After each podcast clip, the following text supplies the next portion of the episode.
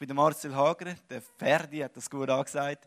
Genau, ich bin verheiratet, habe 3 Kinder, habe mich selbstständig gemacht vor 1,5 Jahren. Ich habe ein Coaching-Unternehmen gegründet. Das heisst From Survive to Life, das heisst vom Überleben zum Leben. Wir wollen Persönlichkeit stärken, Persönlichkeitsentwicklung, Potenzial, Berufung, Zielsetzung, das sind unsere Themen. Im säkularen Bereich oder auch im christlichen Bereich spielt keine Rolle. Wir haben die Leitung Musketier Schweiz übernommen. Dort gehen wir mit einer christlichen Männerbewegung, motivieren wir Männer vom Sofa in die Wildnis und zurück in ihre Verantwortung hinein. Also alles, was wir machen, hat mit Entwicklung zu tun, mit Verantwortung, mit Ziel, mit Berufung. Und das ist das, was ich liebe, Menschen in ihr Potenzial hineinzuführen. Für das schlägt mein Herz und ich hoffe, ich kann einen Teil von dem heute Morgen dir weitergeben und dich dazu ermutigen, in deinem Leben können dort hineinzukommen, was Gott für dich parat hat. Das Thema für heute Morgen ist Sehnsucht, Mut und Stärke. Warum Sehnsucht, Mut und Stärke? Ich glaube, das sind 3 entscheidende Begriffe in unserem Leben, wenn es darum geht, in unsere Berufung einzuführen. Sehnsucht, selber anzuhören, wer bin ich? Was hat Gott mit mir vor? Was steckt in mir drin? Mut, das auch umzusetzen, mutige Schritte zu machen, Stärke, dran zu bleiben, Durchhaltevermögen, ein Ziel anvisieren, das durchzuziehen und mit einem guten Charakter den Lauf zu vollenden. Das sind die 3 Themen, und ich glaube, ich möchte heute Morgen anhand von einer Geschichte von Elisa anschauen. Der Elisa, er hat uns eine wunderbare Geschichte aufgeschrieben in der Bibel, in 2. Könige, wo er einer Frau begegnet. Eine Frau, wir kennen die Geschichte, oder vielleicht hast du sie schon mal gelesen, im 2. Könige 4,2. Der begegnet einer Frau, und die Frau, das heisst, und es schrie eine Frau unter den Frauen der Prophetenjünger zu Elisa und sprach: Dein Knecht, mein Mann ist gestorben. Also, eine schwere Situation für die Frau. Und du weißt ja, dass dein Knecht den Herrn fürchtete. Also ihr Mann war mit dem Elisa unterwegs und sie sagt zu ihm: Elisa, du weisst, mein Mann war treu, er war ein Knecht, er hat an Gott geglaubt. Vergiss es nicht. Nun kommt der Schuldherr und will meine beiden Kinder nehmen zu leibeigenen Knechten. Also es scheint nach einer auswegslosen Situation, sie hat den Mann verloren, einen treuen Diener. Und was dazu ankommt, sie hat finanzielle Probleme. Ihr Mann ist weg, wer bringt das Einkommen rein? Sie hat Schulden, und der Schuldherr sagt: Du hast niemanden mehr, der mich ans Geld bringt, der das Geld für mich verdienen auf dem Acker oder wo auch immer. Ich möchte deine Kinder holen. Also ihr seht, verschiedene Probleme sind da. Ich bin allein, Schulden, und das dritte grosse Problem: Meine Kinder werden mir weggenommen, aus der Sicht der Frau. Und jetzt wird es ganz interessant, was Elisa macht. Elisa geht eigentlich gar nicht auf das Problem ein. Er sagt, das ist in der Fachsprache im Coaching heisst das Präsentierproblem. Der Elisa, das ist für mich ein Vorbild, der hat, bevor es das neumodische Wort Coaching gab, hat er das so ausgezeichnet gemacht. Er hat gemerkt, darunter liegt ein tieferes Problem. Es sind zwar schwerwiegende Sachen in ihrem Umfeld, wo sie bedrücken, wo ihre Fragen auslösen, aber der Elisa geht auf etwas Tieferes hin. Und er stellt Fragen. Er gibt keinen Ratschlag, sondern stellt Fragen. Ich liebe das an ihm. Er sagt, Elisa sprach zu ihr: Was soll ich dir tun? Weltklasse, oder? Was soll ich jetzt für dich machen? Er will ihr das Problem nicht lösen. Er will, dass sie etwas macht. Oft ist das genauso in unserem Leben, dass wir zu Gott gehen, unsere Probleme ihm präsentieren. Und Gott sagt uns, stellt uns die genau gleiche Frage: Was soll ich dir tun? Er möchte, dass wir reflektieren, hinschauen und fragen, was ist eigentlich das tiefe Problem in dem Innen. Was ist eigentlich das, was gelöst werden muss? Und dann fragt er die zweite Frage: Sag mir, was hast du im Hause? Tönt auch nach einer ganz banalen Frage, ist aber sehr tief.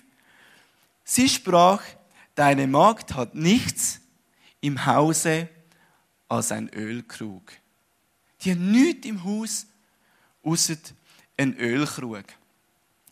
Und die Aussage, ich liebe die Aussage. Deine Magd hat nichts im Hause als ein Ölkrug. Ich sehe, das eigentliche Problem ist nicht, dass sie allein ist auch nicht, dass sie Schulden hat und auch nicht, dass ihre Kinder weggenommen werden kann. Das eigentliche Problem ist auch nicht, dass sie nur einen Ölkrug hat, sondern das wirklich tiefe Problem ist darin, dass sie nicht sieht, was sie hat. Sie sehen nicht, was sie hat. Und der Satz, deine Magd hat nichts im Hause als ein Ölkrug, der könnte aus unserem Maul rauskommen. Ich habe nichts ausser. Hast du das auch schon gesagt? Ich habe nichts. Ja, ausser. Das sagen wir so oft. Ich habe nichts ausser. Das heisst, das, was ich kann, ist nichts. Ist das richtig? Das, was ich kann, ist nichts. In meinen Augen. Und wenn ich mit Menschen unterwegs bin, ist das oft die meistgestellte Frage. Was habe ich schon? Was sind denn meine Talente? Was sind denn mein Potenzial? Was habe ich schon? Was habe ich für Ziele? Was kann ich mit dem, was ich kann, schon erreichen? Das Problem darin ist, wir sehen nicht, was wir haben. Und wir sehen nicht, dass das, was wir haben, ein riesiges Potenzial ist.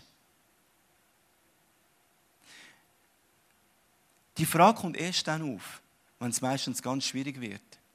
Die Frau hat sich an den Mann gehängt, der Mann hat fürs Geld geschaut. Und der Mann stirbt. Ganz schwierige Situation. Und sie merkt, ich stand alleine da. Sie hat ihre Sicherheit auf ihn gebaut. Und jetzt ist sie auswegslos. Und sie merkt nicht, was sie hat. Und oft ist es in Situationen, wo unser Umfeld schwierig wird, wo wir plötzlich uns anfangen zu fragen, wie kann ich dann eine Lösung finden darin? Wie kann ich dann einen Schritt weiterkommen? Ich kann ja nichts. Ich kann ja nichts dagegen machen. Ich bin dem ausgeliefert. Was habe ich schon? Deine Magd hat nichts im Hause als ein Ölkrug. Und genau das hat Elisa erreichen. Er wollte erreichen, dass sie merkt, sie hat etwas. Das Problem ist aber, dass das, was wir haben, und wenn ich dich frage, was ist das, was du hast? Und vielleicht sagst du, ja, ich kann nur, oder ich kann nichts ausser so ein Krügli. Das ist die Frage, die Lisa gefragt hat. Und das Problem ist, dass das, was wir haben, ist oft nichts in unseren Augen. Aber wir wollen das, was die anderen haben. Das, was unser Umfeld hat, das ist erstrebenswert. Der John Maxwell, ich liebe den Autor, hat gute Bücher geschrieben. Er schreibt, sie haben großartige Stärken, die sie einzigartig machen und in ihnen wundervolle Möglichkeiten für die Zukunft eröffnen. Jetzt kommt, sie müssen sie einfach nur finden. Er sagt, jeder von uns hat wunderbare Stärken, die uns einzigartig machen. Das Problem ist nur, wir müssen sie finden. Aber finden heisst nicht erfinden, sondern finden das, was in uns hineinsteckt. Und ich habe einen Spruch gelesen davon, in einem Geschäft steht folgendes Schild. Wir haben es, wenn sie es finden. Ich will nicht unbedingt wissen, wie das Geschäft aussieht. Aber der Satz passt passend so in dein Leben. Es ist in dir, wenn es du findest. Wir haben es, du musst es nur suchen. Und das ist genau der Punkt. Die Lösung in diesem Problem hinein. Und das hat Elisa gewusst. Die Lösung, die liegt in dieser Frau drin. Die ist nicht außerhalb. Die ist nicht abhängig von diesen Umständen. Nicht abhängig vom Schuld her. Sondern die Lösung steckt in ihr drin.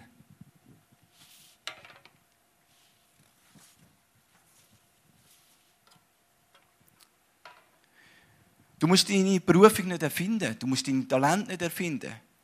Wir müssen lediglich entdecken, was in uns hineinsteckt. Und das ist oft genau der Punkt.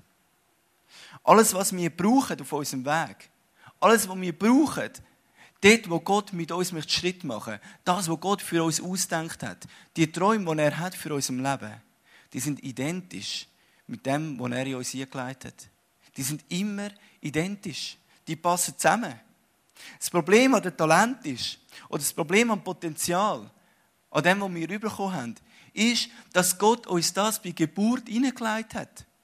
Das ist, denke ich, eigentlich ein grosses Geschenk. Und gleichzeitig ist es ein Problem. Weil es ist so mit mir zusammen verwachsen, es ist so natürlich in mir drin, dass ich selber gar nicht verstehe, dass es etwas Spezielles ist. Für uns ist das, was wir können, so normal. Dass wir denken, was will ich mit dem schon? Was will ich schon beitragen? Was kann ich schon?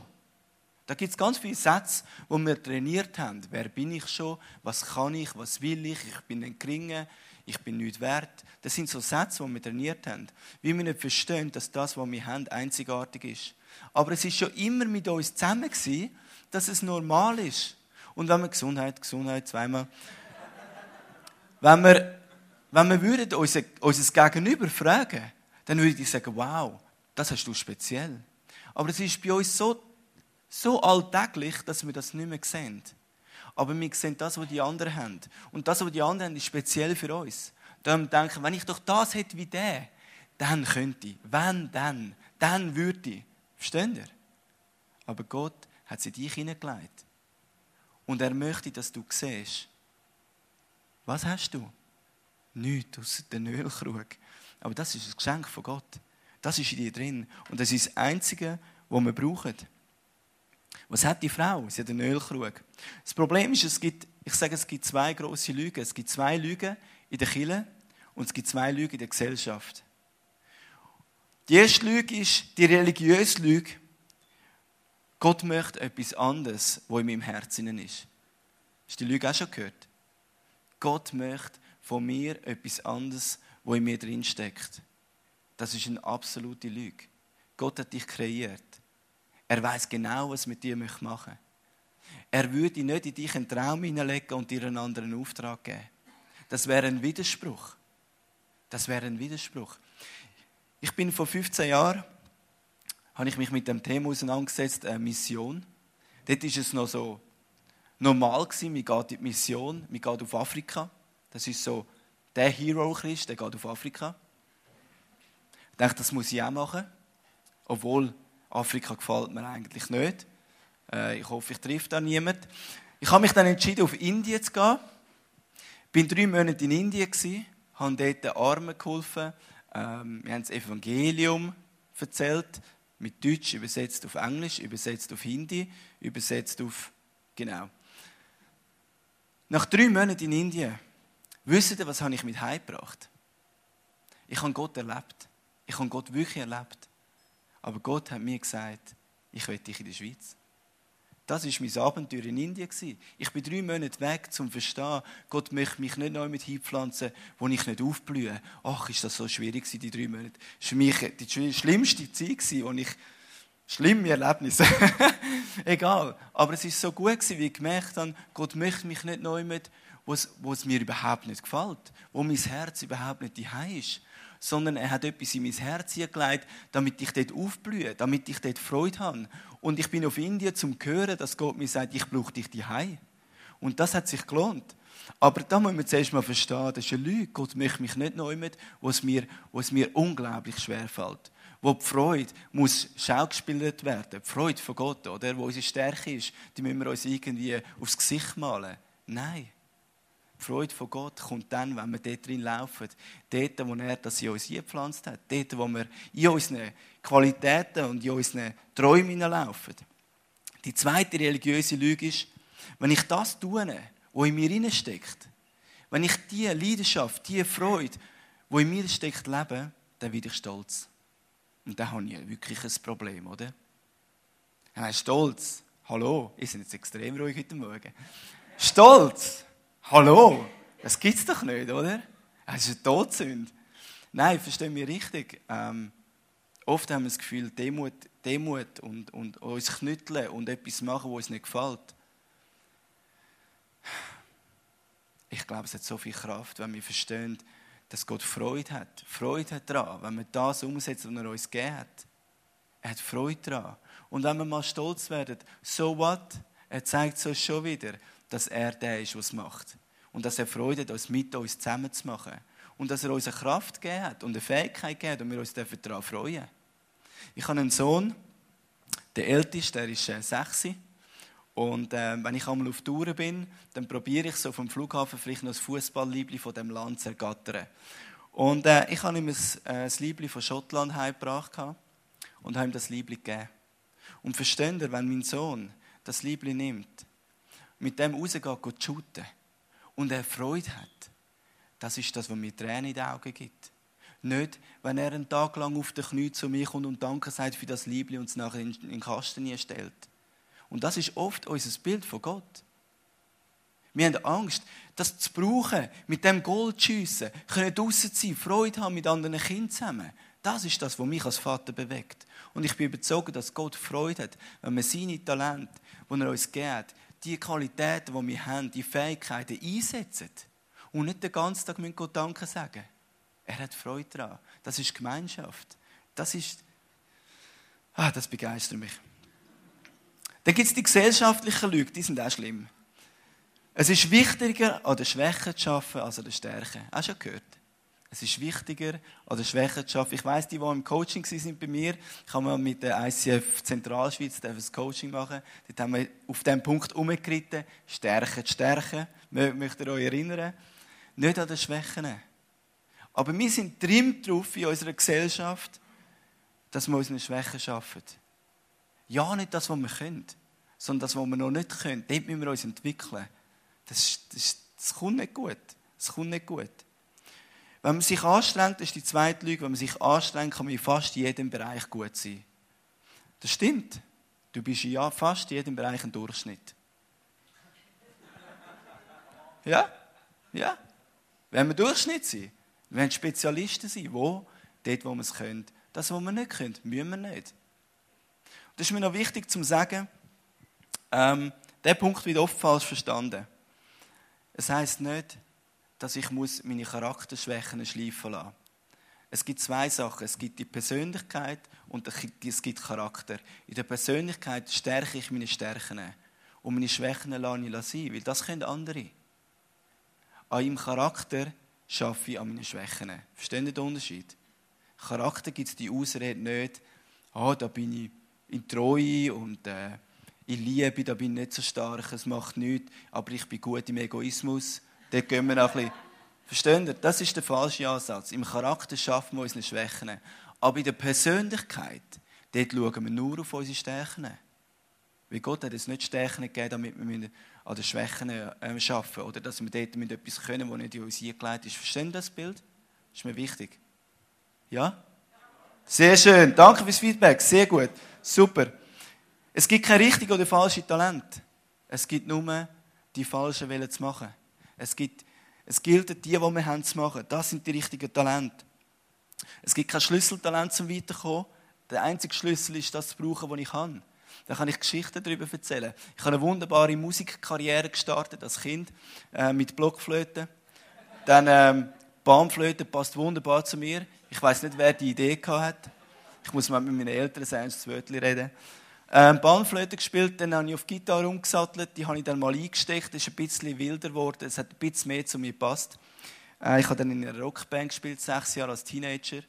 Und habe irgendwann erfahren, dass ich nach 6 Jahren Gitarre mit Intensivunterricht gleich weit bin wie einer, der nach einem halben Jahr Gitarre spielen einigermaßen Talent hat.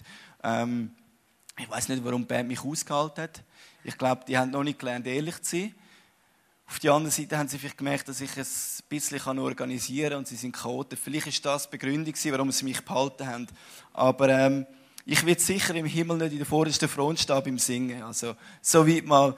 Aber ich habe mich auf die Musikkarriere eingelassen. Aber was hat es mir gebracht? Ich habe herausgefunden, dass ich in anderen Sachen stark bin. Aber wir verlieren so viel Zeit für etwas, wo wir nicht stark sind. Unser Schulsystem arbeitet so. Alles zusammen müssen wir können, oder? Hey, ich war gut in Mathe, darf ich sagen? Stolz drauf. Oh. Hey, ich habe 6er gemacht, ohne Lernen. Wow, was habe ich müssen? Ins französische Unterricht. Ich habe mich in Nachhilfestunde. Ich wäre gescheiter in Mathe-Förderkurs gegangen.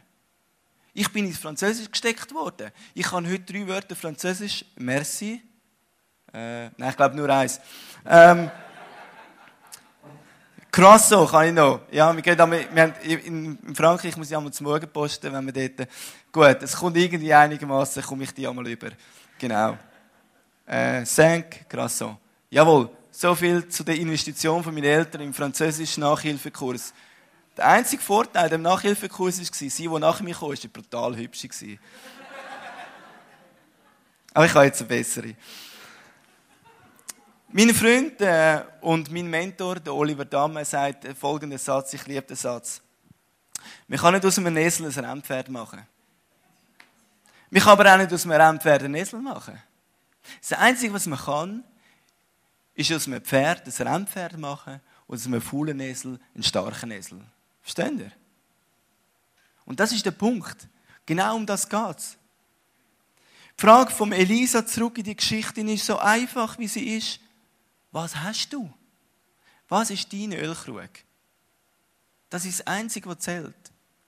In dem ganzen Problem, wo sie drinsteht, was hat sie? Was ist dir vertraut und selbstverständlich? Was ist ein Teil von dir? Gehört zu dir? Sogar Jesus sagt oft in den Evangelien, was sucht ihr? Was suchst du? Was ist das, was wir so oft außerhalb von uns suchen? Bei anderen. Und wir vergessen, in uns hineinzuschauen. Jesus sagt, er ist der Weg, er ist die Wahrheit, er ist das Leben. In den Psalmen heisst es 16,11, du tust mir kund den Weg zum Leben. Jesus fragt uns, was suchst du? Und er möchte uns spiegeln, dass man oft am falschen Ort sucht. Er sagt, ich bin der Weg, ich bin die Wahrheit, ich bin das Leben. Ich zeige dir den Weg. Und wo wirst du finden? Du wirst finden in dir drin. Jesus ist in dir drin, der Heilige Geist ist gekommen, er lebt in uns inne. Und er hat uns von Geburt her unser Potenzial, unsere Fähigkeiten in uns hineingestellt. Wenn wir auf Jesus schauen, wenn wir, und das ist jetzt ein bisschen provokativ, aber ich bin ja da fremd, ich gehe nachher wieder heim. Ich glaube jetzt das. Wenn ich auf Jesus schaue, muss ich auf mich schauen. Wenn ich an Jesus glaube, und ich glaube, da drinnen werden die meisten Gott glauben, stimmt's? Ja. Jawohl. Okay, wir gehen von dem aus, ihr glaubt an Gott. Wenn Gott an dich glaubt, Gott dich geschaffen hat, was ist die Konsequenz von dem, wenn du an Gott glaubst? Du musst an dich glauben, weil er hat dich gemacht. Er hat sich etwas überlegt dabei. Er hat keinen Fehler gemacht. Also ich drehe das mal um, jetzt wird es provokativ. Wenn du nicht an dich glaubst, weißt du, was heisst das? Du glaubst nicht an Gott. Hast du das mal überlegt? Wenn du nicht an dich glaubst, gibst du Gott eigentlich einen Gink. Das heißt, du hast dir nichts überlegt dabei. Du hast Fehler gemacht. Ich glaube zwar, dass es dich gibt, aber du hast es nicht gut gemeint mit mir. Wenn ich an Gott glaube, muss ich an meine Fähigkeiten glauben. Ich muss an das Potenzial glauben. Und wisst ihr, was passiert? Es werden Wege aufgehen. Dann wird plötzlich wird Kraft reinkommen. Wenn wir entdecken, wer wir sind, wenn wir den Ölkrug führen nehmen und sagen, okay, der ist nicht nichts, okay, der hat Wert, dann braucht es einen mutigen Schritt. Der Lisa sagt zu der Frau, geh hin und erbitte draußen von allen deinen Nachbarinnen leere Gefäße, aber nicht zu wenig. Und geh ins Haus und schließ die Tür zu hinter dir und deinen Söhnen und gieß in alle Gefäße. Und wenn du sie gefüllt hast, so stelle sie beiseite. Sie ging hin und tat so und schloss die Tür zu hinter sich und ihren Söhnen. Diese brachten ihr die Gefäße herbei und sie goss ein. Was macht der Elisa da? Was macht er? Er fordert die Frau auf, einen mutigen Schritt zu machen. Er fordert sie auf, etwas zu tun, wo sie blöd dastehen können. Wo sie verlieren können. Sie geht zu den Nachbarinnen und holt so viel Gefäß, wie sie finden können. Und das braucht Mut. Es braucht Mut, aktiv zu werden. Das, was man hat, einzusetzen. Geh hin und gieß in alle dein Öl, das in deinem Kännchen ist. Wisst ihr, was das bedeutet? Du lässt einfach mal weg, was du hast. Du gibst einfach mal weg, was du hast. Und was passiert? Das Kännchen wird leer. Und das ist genau das Problem, wenn wir mutige Schritte machen müssen. Wenn wir unser Potenzial einsetzen müssen. Wenn wir dürfen anfangen, einen Schritt zu machen. Wir geben immer zuerst weg. Es kostet uns Mut. Es kostet uns Investitionen. Ihr habt gehört, ich habe im ICF gearbeitet. Ich habe ICF Rapperswil aufbauen. Wunderbare Kirche. Wunderbar versorgt worden vom ICF Zürich. 6 Jahre lang. Und ich merke, Gott fordert mich raus. Geh noch mal einen Schritt. Und das bedeutet, ich gebe Sicherheit los. Ein Einkommen, eine Sicherheit, Freunde, Beziehungen. Ein Schritt in die Selbstständigkeit hinein. Es kostet extrem viel. Hat mich extrem viel gekostet. Mit 3 Kindern, mit Frau. Die haben alle Ansprüche. Wir haben alle nicht nur Brot essen. Das kostet etwas. Und das Problem ist, wenn man investiert, es fließt einfach zuerst mal weg. Es fließt alles weg, was du hast. Alles. Und da steckt ganz viel Angst drin, ganz viel Zweifel, ganz viel Sorgen. Und du anfängst, dein Potenzial zu nehmen und einzusetzen, dann kommt Angst auf. Ja, was passiert mit mir? Ich werde leer, ich gebe weg, ich investiere und dann, was kommt zurück? Ich weiss es nicht. Ich weiss es noch nicht. Verstehst du? Und das ist das Problem mit unseren Talenten, unseren Fähigkeiten, mit der Berufung, mit dem Weg, wo Gott uns gehen will. Er fordert uns raus, mutig zu sein und zuerst zu investieren. Zuerst wegzugeben. Ich habe so einen Satz gelesen, den finde ich genial. Wir können nicht im Frühjahr die Saat vergessen, den Sommer durchspielen und im Herbst ernten. Das ist das Problem, wir müssen zuerst säen. Wir stehen vor einem Acker und wir geben zuerst weg. Es ist noch nichts. Wir wissen nicht, ob es wächst. Wir wissen nicht, was wir ernten können. Und oft ist es so, dass man sagt, ich ernte zuerst und dann mache ich einen Schritt. Es funktioniert nicht. Dann können wir das Leben lang warten. Es wird niemand kommen und dir sagen, was in dir hineinsteckt. Und dir einen Platz zur Verfügung stellen, wo du deine Berufung kannst leben kannst, wo alle auf dich warten. Es wartet niemand auf uns. Ganz sicher nicht. Es wartet niemand auf uns. Aber Gott sagt uns, geh hin, mach etwas. Setz das ein, was ich dir gegeben habe. Und das braucht Stärke, das braucht Glauben, das braucht das Durchhaltevermögen. Und das ist mein dritter Punkt. Da braucht es ein Dranbleiben, den Mutig. Ich habe so ein Bild mitgebracht von einem Kreislauf. Ah, das wäre die Brücke, genau, vom Mut, wo wir gehen müssen. Danach kommt der Kreislauf von den Gedanken. Ihr könnt das lesen, ist ein bisschen klein, aber es macht nichts. Wir haben den Gedanken, Gefühl und das Verhalten. Und wir sind oft gefühlsorientiert. Ich behaupte, ja, Männer manchmal auch. Aber ist ja gleich, wir müssen nicht werten. Wir sind gefühlorientiert.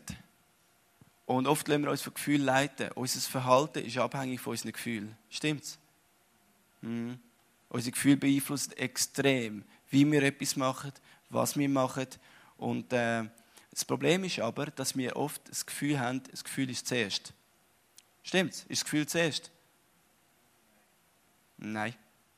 Das Gefühl ist nur ein Spiegel von unseren Gedanken. Und das ist ganz wichtig zu verstehen. Das, was ich denke, so fühle ich. So, wenn ich fühle, so verhalte ich mich. Das heisst, ich habe zwei Möglichkeiten. Ich habe zwei Möglichkeiten, wenn es darum geht, mit dieser Angst, mit dem Wegleeren umzugehen. Mit diesen Gefühlen, die aufkommen. Ich verliere alles. Was habe ich schon zum Geben? Wer bin ich schon? Entweder gibt das Gefühl, dass wir nichts wegleeren, dass wir es für uns behalten, dass wir gar nicht sehen, was wir haben. Oder es kommt Angst aus. Ich verliere alles. Ich gebe nicht alles. Ich behalte noch ein bisschen zurück. In unseren Gedanken hinein. Das tut unsere Gefühle beeinflussen. Und dort können wir ansetzen. Wir können unsere Gedanken verändern. Wir können einfach verstehen, wer sind wir. Was hat Gott in mich hingelegt? Was hat er mit mir vor? So Gedanken verändern meine Gefühle, geben mir Selbstwert, geben mir Sicherheit, geben mir den Mut, um etwas wegzugeben. Die Gefühle helfen mir, so zu verhalten. Es gibt aber noch den anderen Ansatz, nämlich, dass wir mit dem Verhalten anfangen. Ich sage, meine Gefühle, die sind schlecht. Meine Gedanken dahinter auch. Ich kann nicht glauben, dass ich jemand bin. Ich kann nicht glauben, dass Gott es gut gemeint hat mit mir. Ich kann nicht glauben, dass er mich in etwas geleitet und etwas Grosses vorhat. Da gibt es einen anderen Ansatz, einfach das mal zu machen. Okay, wenn ich es nicht glaube, wenn ich es nicht fühle, ich lehre einfach mal weg. Ich investiere einfach mal das, was ich habe. Wisst ihr, was passiert? Es wird etwas verändern. Und diese Veränderung wird unsere Gedanken verändern, weil wir sehen, es klappt, es funktioniert. Also du hast zwei Möglichkeiten, deine Gedanken zu verändern oder einfach einmal wegzuleeren. Einfach mal so ins Blauen und sagen, okay, ich tue so, wie wenn. Ich tue so, wie wenn ich es glauben würde. Ich investiere mal ein bisschen das, was ich habe. Ich investiere einfach mal, ich gebe mal weg. Könnte sein, dass es daneben geht. Ich glaube sogar, es geht daneben. Ist ja gleich. Aber einfach mal das machen. Es wird etwas verändern. Im 1. Mose 1,28 heißt es, seid fruchtbar und vermehrt euch, bevölkert die Erde und nehmt sie in Besitz, herrscht über die Fische im Meer, die Vögel in der Luft und über alle Tiere auf der Erde. Gott sagt, geh hin, mach etwas draus, lehre es weg, verändere etwas, setz dein Potenzial ein. Ich kann dir die Erde geben und ich kann dir Fähigkeiten geben, zum Bebauen, zum Verändern, zum Verschönern. Wir sind Veränderer, versteht ihr? Wir sind Veränderer. Wir sind gesetzt zum Schönheit bringen, zum Leben bringen. Das ist unser Auftrag. Und wenn du dich einsetzt mit deinen Fähigkeiten, wow, dann wird so viel passieren. Gott sagt, es ist gut so, wie du bist. Es ist gut so. Und brauch das, was ich dir gegeben habe. Was passiert, wenn wir uns so annehmen, wie wir sind? Was könnte passieren, wenn wir das einsetzen, was wir haben? Im 2. Könige 4, 6 und 7, die Band kann sich parat machen, heisst es, und als die Gefäße voll waren, sprach sie zu ihrem Sohn, reiche mir noch ein Gefäß her. Er sprach zu ihr, es ist kein Gefäß mehr hier. Da stand das Öl. Und sie ging hin und sagte es dem Mann Gottes an. Er sprach, geh hin, verkaufe das Öl und bezahle deinen Schuldherrn. Du aber und deine Söhne nährt euch von dem Übrigen. Und die Geschichte wird so schön beendet. Wunderschön. Sie geben weg. Sie entdeckt ihr Öl. Sie güsst es weg. Sie hat den Mut. Sie bleibt dran. Sie füllt jeden Krug. Am Schluss hat sie ganz viel Krug voll. Und sie hat keinen Krug mehr, aber immer noch Öl. Es ist nicht leer geworden. Das ist mal das erste Wunder. Es ist nicht leer geworden. Das Zweite ist, sie kann das Öl verkaufen. Und sie kann so viel verkaufen, dass es für was langt? Für den Schuldherr. Aber nicht nur für den Schuldherr. Versteht ihr? Gott hat uns nicht nur Potenzial gegeben, Fähigkeiten gegeben, Lösungen gegeben, dass wir reagieren können, sondern er hat uns die Möglichkeit gegeben, in die Zukunft zu arbeiten. Sie tun nicht nur das Problem anwenden, sondern gibt Lösungen für die Zukunft. Sie kann und ihre Söhne davon leben. Ich meine, das ist der Wahnsinn. Was der Elisa da ihnen rausbringt aus dieser Frau ist, sie löst nicht nur Probleme mit dem Krug, sondern sie schafft Zukunft. Und das ist der Punkt. Wir sind nicht geschaffen zum Reagieren, sondern zum Agieren. Unser Potenzial eingesetzt wird nicht nur unser Umfeld, unsere Probleme verändern, sondern es wird uns Segen bringen. Für wer? Für uns, für unser Umfeld und für die Menschen, die wir mit ihnen zu tun haben. Wir werden gesegnet sein und werden können ein Segen sein. Wenn ich an mich glaube, wenn ich glaube, dass es Gott gut meint und wenn ich das weggebe, investiere, in der Angst verliere, wir werden gewinnen, du wirst gewinnen. Jesus, ich danke dir für jeden Einzelnen heute Morgen, der da ist. Ich danke dir, dass ich weiss, dass du über jeden Einzelnen gute Worte ausgesprochen hast. Du hast dir etwas überlegt bei der Schaffung von jedem Einzelnen. Du hast jede Kreativität kreativ ausgefüllt, leidenschaftlich, mit Begabung und Fähigkeiten. Du hast für jeden Plan einen guten Plan. Du sagst einen guten Plan. Stellvertretend für uns um Vergebung bitten. Dort, wo wir dir nachfolgen, aber nicht uns glauben. Und wir sagen, wir wollen dich als Vater und Gott, aber wir dir nicht zutrauen, dass es du richtig gemacht hast. Jesus, mich um Vergebung bitten, dort, wo wir uns nicht verschenken, wo wir uns nicht investieren, in der Angst zu verlieren, in der Angst leer zu werden. Jesus, ich danke, dass du Segen drin ist, dass das Wunder ist, dass du es vermehrst, dass dort, wo wir stark sind, dort, wo du uns Fähigkeiten gegeben hast, dazu kannst du uns brauchen, dort wird deine Kraft sichtbar werden. Jesus, ich danke dir, dass du jedem Einzelnen von uns heute Morgen begegnest, ermutigst und stärkst. Ich danke dir, Jesus, dass wir in Freude gehen und dass wir mit Freude ausgefüllt werden können und dass wir mit Freude dir nachfolgen können.